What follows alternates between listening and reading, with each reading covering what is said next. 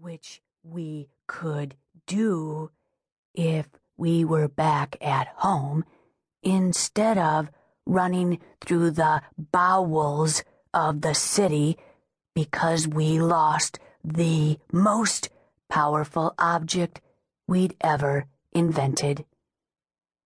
Who's this we that you're talking about? I invented the pen. And then you lost it.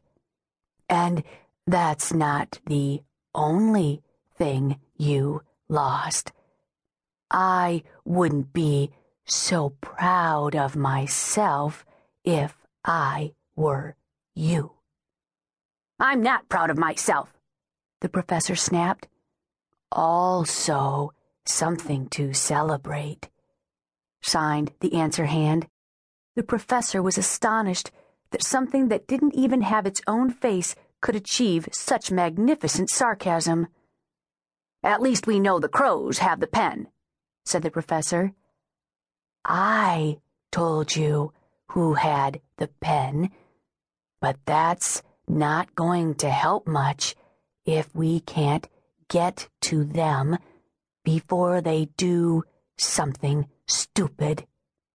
You know how they are about shiny things.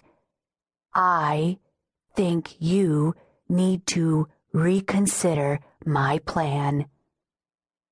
It's too complicated. It, it, will never work. Besides, you also told me that the book is in the library. It's safe. Is it? said the hand. Of course it is, the professor huffed. Nobody can awaken the book unless they use the pen, and then only if they write precisely the correct thing. Only if the pen wants it to happen, and the odds of that are. Fifteen trillion to one, the hand said. See? Impossible. For once, the answer hand didn't answer. Thoughtfully, it rubbed its thumb and middle finger together. Then, in this city, nothing is impossible.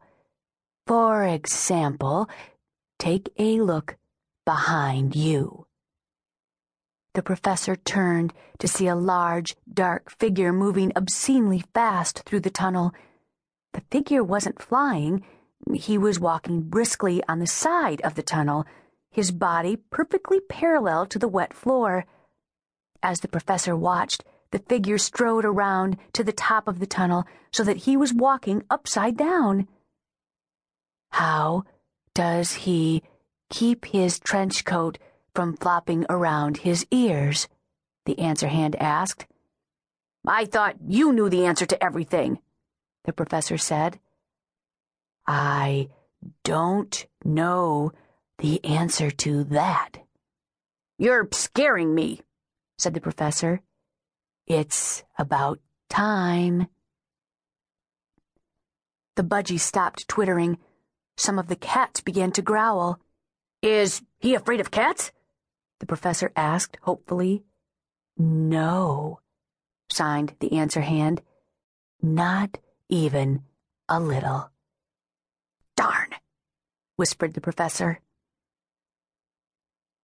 Things were getting out of control, thought Mr. Fuss. And Mr. Fuss didn't like when things were out of control. What made Mr. Fuss fussy? Messes, troubles, unruliness, vexation, or chaos. In short, Mr. Fuss didn't like fuss. Odd, then, that he had chosen to live and work in this vast and sparkling city, this city at the center of the universe, the city that was the very definition of messes, troubles, unruliness, vexation, and chaos. Odder still, that it was his job to tidy things up. What we do for money, thought Mr. Fuss. He could see the little man with his ridiculous green hair and his pathetic army of felines up ahead. Good. One thing he could cross off his list for the day. As Mr. Fuss walked, he pulled his day planner and a tiny pencil from his pocket. He read through his list. Number one, bull in china shop. Number two, runaway carousel horses. Number three, magic pretzels for sale.